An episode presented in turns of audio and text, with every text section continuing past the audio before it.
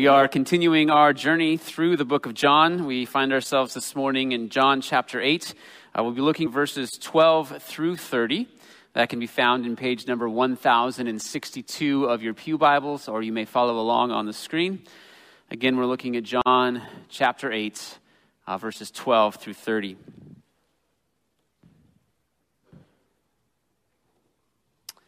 Hear the word of the Lord. Again, Jesus spoke to them, saying, I am the light of the world. Whoever follows me will not walk in darkness, but will have the light of life. So the Pharisees said to him, You are bearing witness about yourself. Your testimony is not true. Jesus answered, Even if I do bear witness about myself, my testimony is true. For I know where I came from and where I am going. But you do not know where I come from or where I am going. You judge according to the flesh. I judge no one. Yet even if I do judge, my judgment is true, for it is not I alone who judge, but I and the Father who sent me. In your law it is written that the testimony of two people is true. I am the one who bears witness about myself, and the Father who sent me bears witness about me. They said to him, therefore, Where is your father? Jesus answered, You know neither me nor my father. If you knew me, you would know my father also. These words he spoke in the treasury as he taught in the temple. But no one arrested him because his hour had not yet come. So he said to them again, I am going away, and you will seek me, and you will die in your sin. Where I am going, you cannot come.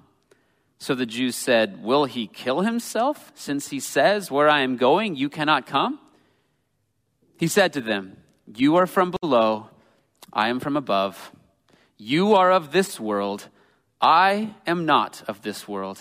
I told you that you would die in your sins, for unless you believe that I am he, you will die in your sins. So they said to him, Who are you? Jesus said to them, just what I have been telling you from the beginning. I have much to say about you and much to judge, but he who sent me is true, and I declare to the world what I have heard from him. They did not understand that he had been speaking to them about the Father. So Jesus said to them, When you have lifted up the Son of Man, then you will know that I am he, and that I do nothing on my own authority but speak just as the Father taught me. And he who sent me is with me. He has not left me alone, for I always do the things that are pleasing to him. As he was saying these things, many believed in him. This is the word of the Lord.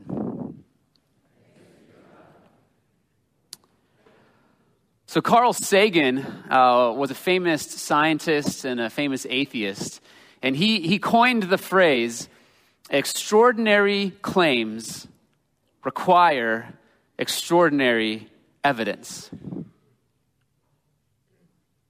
Extraordinary claims require extraordinary evidence. There's something that sounds right about that, huh? Because imagine if I told you that I could see through walls or that I could transport myself instantly from one place to another. That would be a pretty extraordinary claim, wouldn't it? Uh, you would expect me to back up a claim like that with some serious evidence if you expected uh, you know, me to, or to be believed, or for me to be believed. But even if I could tell you what was on the other side of a wall, or if I appeared to be in one place one moment and then all of a sudden showed up in another place 100 miles away, you'd probably still doubt my claim, wouldn't you? Because you would think there was probably a way better explanation for how I knew what was on the other side of that wall or how I appeared to be in one place and then another. In fact, I would say that you'd probably doubt your own senses before you believed that I could really see through walls or transport myself from one place to another. And the reason is, is because evidence is always ordinary.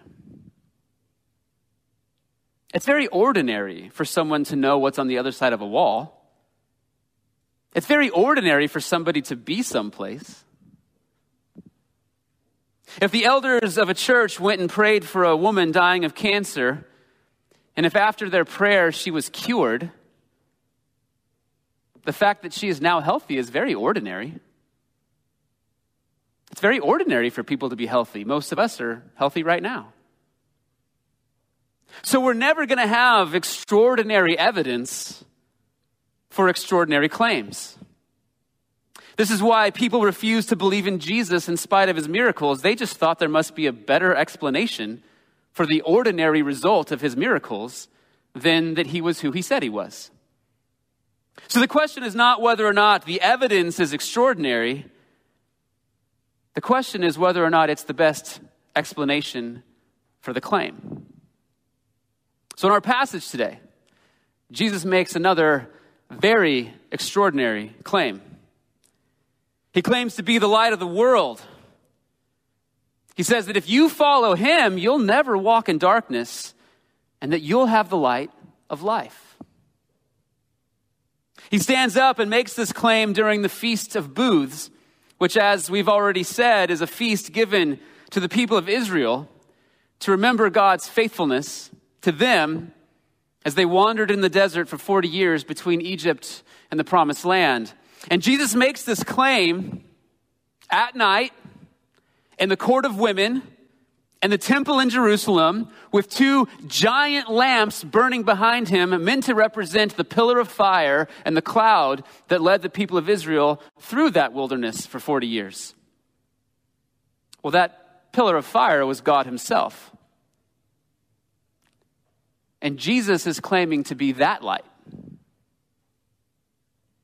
This is a very extraordinary claim.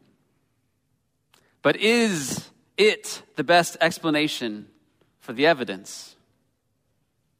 Also, when he says, I am the light of the world, this is the second of seven I am sayings in the book of John. And as we've already noted in previous sermons, the Greek construction Jesus uses to say the words I am is the same unique Greek construction that God used when he told Moses his name at the burning bush. So, in more than one way, Jesus is claiming to be none other than Yahweh himself, the covenant God of Israel, the eternal, all powerful creator of all things. Naturally, the Pharisees are a little bit skeptical. And so they look for a hole in Jesus' argument. They don't think that Jesus, being God himself, is the best explanation for the evidence. They think they found a crack in his armor and they accuse him of giving testimony about himself without a witness to back it up. But if Jesus is God, who's going to back up God's testimony? No one other than God has ever witnessed God being God. But if Jesus is God, what other testimony would you need? This is why Jesus accuses them of judging according to the flesh, or as the New International Version helpfully phrases it, judging according to human standards. Because Jesus is God, but they're judging him as if he's only human. And because God is a trinity, right, there is one God and three persons, Jesus actually does have a witness. The Father who sent him bears witness about him. But as Jesus says to the Pharisees in verse 19, you know neither me nor my Father. For if you knew me, you would know my Father also. You see, Jesus and the Father are one. They are so closely related that to know one is to know the other. You cannot come to the Father, Jesus has already taught us back in John chapter 6, unless the Father draws you to himself. And he will always draw people to himself through the Son, as Jesus will later say in another I am saying in John. He says, I am the way, the truth, and the life, and no one comes to the Father except through me. And so the back and forth continues between Jesus and the Pharisees, and they're like hyenas circling a zebra, except Jesus is no weak, vulnerable animal. In fact, as much as they hated Jesus, we're told in verse 20 that no one arrested him because his hour had not yet come. John tells us this so we know that Jesus is the one who is in complete control of this encounter. And he is in control of every encounter that follows, including when his time does come. And he allows himself to be arrested. So, next, Jesus lays out the most ordinary and compelling evidence for why he is who he says he is. He simply tells them, I'm going away, and you will seek me, and you will die in your sin, and where I'm going, you cannot come. See, he's telling them that he's about to go back to heaven, and that they're sinners, and that they know it, and that they're going to die that way. And they won't get to go to heaven. But they don't understand, and so they don't really hear him. Instead, they start wondering if he's going to kill himself. and so Jesus tells them, and you can almost imagine him grabbing them by the shoulders, looking them in the eye, and talking real slowly as he says, You are from below. I am from above. You are of this world. I am not of this world. I told you that you would die in your sins, for unless you believe that I am He, you will die in your sins. He's saying, You are a sinner, and you know it, and you are going to die.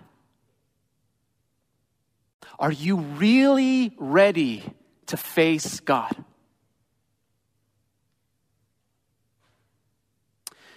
The ESV translates verse 24 For unless you believe that I am He, you will die in your sins. But guess what we have here again? We have another of that same Greek construction. Jesus is saying, For unless you believe that I am, you will die in your sins. See, the English translators add the word he just to make it flow better in English, but it's not there in the Greek. Jesus is saying, For unless you believe that I am, you will die in your sins. So they said to him, Who are you? And you can almost picture Jesus' exasperation here as he says, Just what I have been telling you from the beginning. Think about everything Jesus has been telling us in the book of John from the beginning. He is the Lamb of God who takes away the sin of the world. He is the true temple where God and man can dwell. He is the one who came down from heaven to tabernacle or to dwell with us. Jesus is our true Sabbath rest. He is our Passover meal. Are you hungry? Are you hungry for real life? Because if you are, Jesus is inviting you to believe in Him, to put your trust in Him, and to come and to taste and to see that He is good. He's the rock in the desert that true living water flows from, and He's inviting anyone who is spiritually thirsty to come and drink and to experience living water flowing out of their heart. Every single one of us wants to be satisfied and to experience living water flowing out of our hearts. And now we learn that He is the light of the world. And if you follow Him, you will not walk in darkness, but you will have the light of life. So, are you afraid of anything in this life?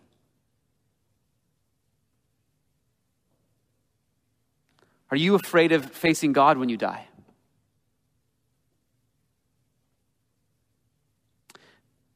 Then Jesus is the one that King David was talking about when he wrote, The Lord is my light and my salvation.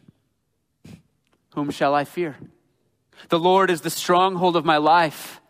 Of whom shall I be afraid? And the answer to both those questions is no one. Are you lost and confused this morning? And struggling to know how to live this life and how to navigate all of the unexpected trials? Then Jesus is also the one that King David wrote about when he said, Your word is a lamp to my feet and a light to my path. Because Jesus is the word of God and Jesus is the light of the world. John opens his gospel this way. He says, In the beginning was the word And the Word was with God, and the Word was God. He was in the beginning with God. All things were made through him, and without him was not anything made that was made. So Jesus is the Word, and that through his written Word, he is a lamp to our feet and a light to our paths. And now, with that in mind, listen to what John says in the next two verses of chapter 1.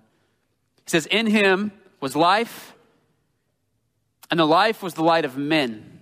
The light shines in the darkness, and the darkness has not overcome it. You see, in the opening verses of John's gospel, he introduces Jesus to us with this theme of light and this contrast between the darkness. And so here Jesus is at the Feast of Booths, standing in front of the Pharisees and the crowds as the light of the world, and they cannot see him for who he really is. Can you see Jesus for who he really is?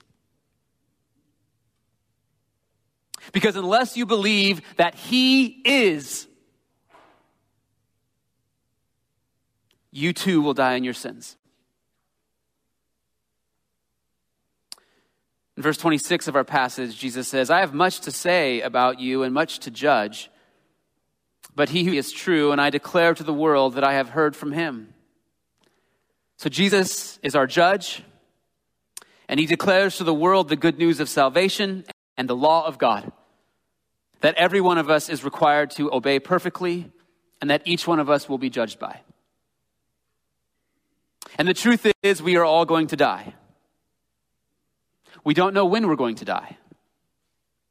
And when that happens, do we know what we will say to a perfectly holy God who cannot allow anything unholy or imperfect in his presence? Did the Pharisees really think that they were going to die and go to heaven and show God the blood of bulls and goats? Look, God, I killed a, a goat.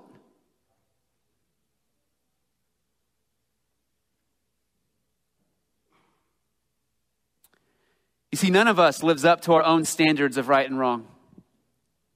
If we wrote out a list of our values and all the things that we think should be done by someone to live a respectable and honorable life, and then if someone followed us around after that for a week, not a single one of us would live up to our own standards, let alone God's law. We're never going to be able to offer God our goodness. Look, God, I did good things.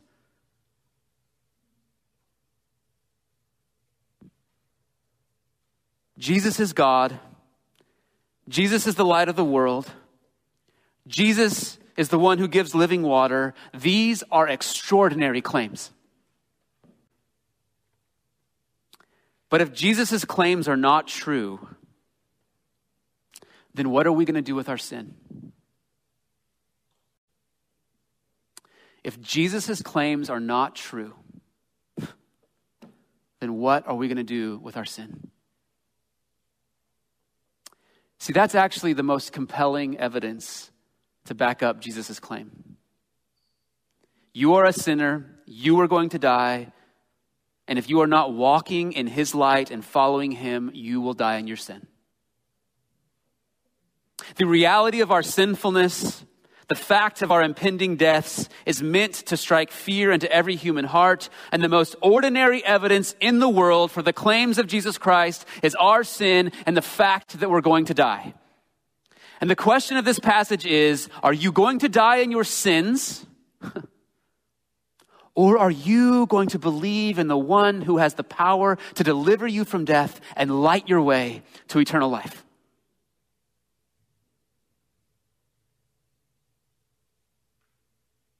I imagine there are some here this morning who profess to believe all that Jesus claims about himself. But I also want to remind us of something else Jesus said earlier in the book of John, using the imagery of light and darkness. He said, And this is the judgment. The light has come into the world, and people loved the darkness rather than the light because their works were evil. For everyone who does wicked things hates the light and does not come to the light lest his works should be exposed.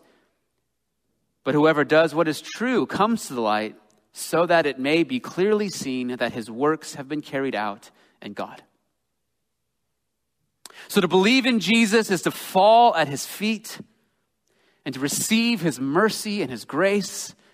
It's to believe that Jesus has chosen not to give you what you deserve, but instead has showered you with grace and blessing.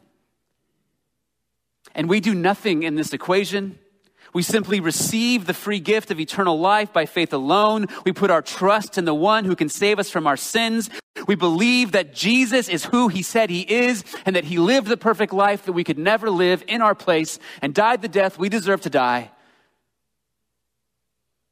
And then he rose again to prove it. And that's it. Do you believe that? And then we repent which just means we change our mind about our sin. We no longer believe that living life our way is going to lead to our hunger and our thirst being satisfied. Instead, we hate our sin. We believe that only Jesus has the words of eternal life. And then the fruit of true faith and repentance is coming out of the darkness into the light. If we have true faith, then we will love the light more than the darkness. We will hate our evil deeds. We will want to expose them to the light of God's forgiveness and grace every day for the rest of our lives.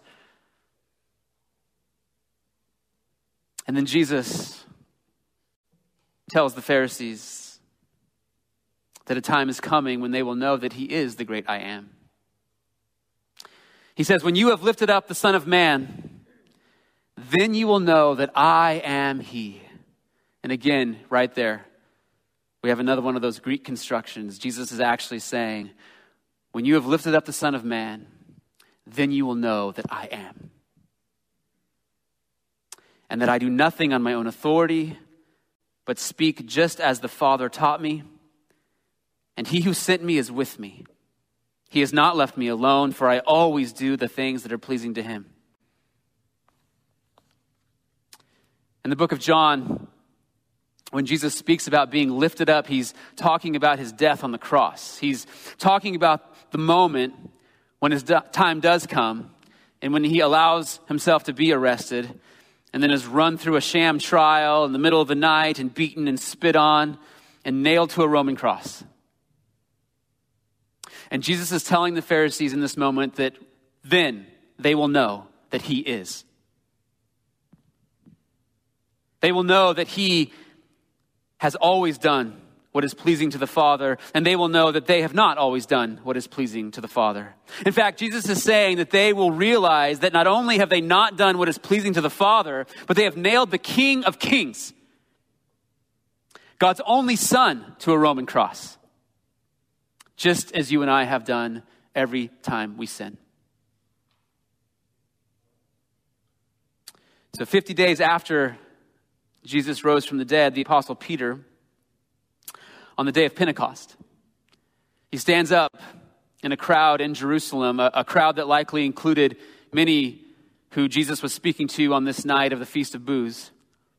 And Peter says to that crowd, he says, Men of Israel, hear these words Jesus of Nazareth a man attested to you by God with mighty works and wonders and signs that God did through him in your midst, as you yourselves know, this Jesus, delivered up according to the definite plan and foreknowledge of God, you crucified and killed by the hands of lawless men, God raised him up, loosening the pangs of death because it was not possible for him to be held by it. And then Peter goes on in Acts chapter 2 to show from the Old Testament that the death of Jesus in place of sinners was always the plan from the beginning of the world to save God's children from their sin. And then Peter said, Let all the house of Israel therefore know for certain that God has made him both Lord and Christ, this Jesus whom you crucified. Now, when they heard this, they were cut to the heart. So just picture this. They, they realized that they nailed the Son of God to a cross. In that moment, because of their sin, they recognized that Jesus was really who he said he was. And that Jesus, being who he said he was, all of a sudden became the best explanation for the fact of their sin and what it deserves. And so they said to Peter and the rest of the apostles, Brothers, what shall we do? So, in this moment, after Jesus was lifted up, this crowd in Jerusalem finally understood that unless they believed that Jesus is, that they are going to die in their sins. So they cried out, What shall we do? What should we do about the fact of what we've done and what we've become? Is there any way out of it? Peter's answer is repent and be baptized, every one of you, in the name of Jesus Christ for the forgiveness of your sins, and you will receive the gift of the Holy Spirit.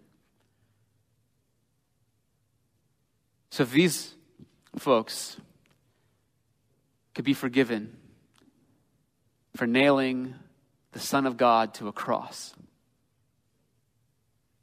I don't care what we've done, we can be forgiven of it. In fact, it's the things that we've done and the guilt and the shame that we all carry with us. That's the thing that God uses to convince us that we have no other hope but the life, death, and resurrection of Jesus Christ.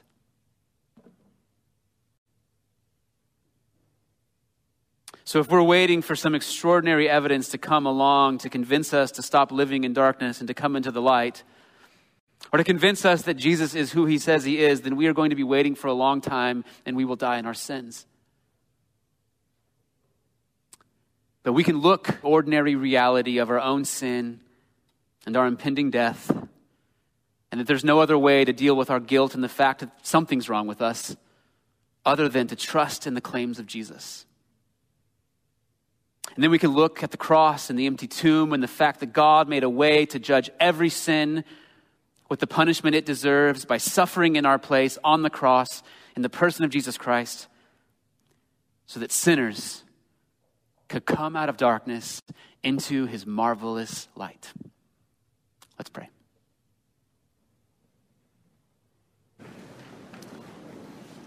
Father, we come to you and we, we know that we are sinners. But we need to be convinced by your Spirit that there is no other hope for us other than faith in Jesus Christ. And that it is through faith in Him every single day for the rest of our lives that we can deal with the fact of our ongoing sinfulness. And through the power of your Spirit, can experience ourselves walking out of the darkness into the light more and more as we have a holy hatred of our sins and we hate more and more the things we once loved, and we love more and more the things we once hated. Thank you, Father, that many in this room have experienced that reality. And we pray in Jesus' name that those who have not would. Amen.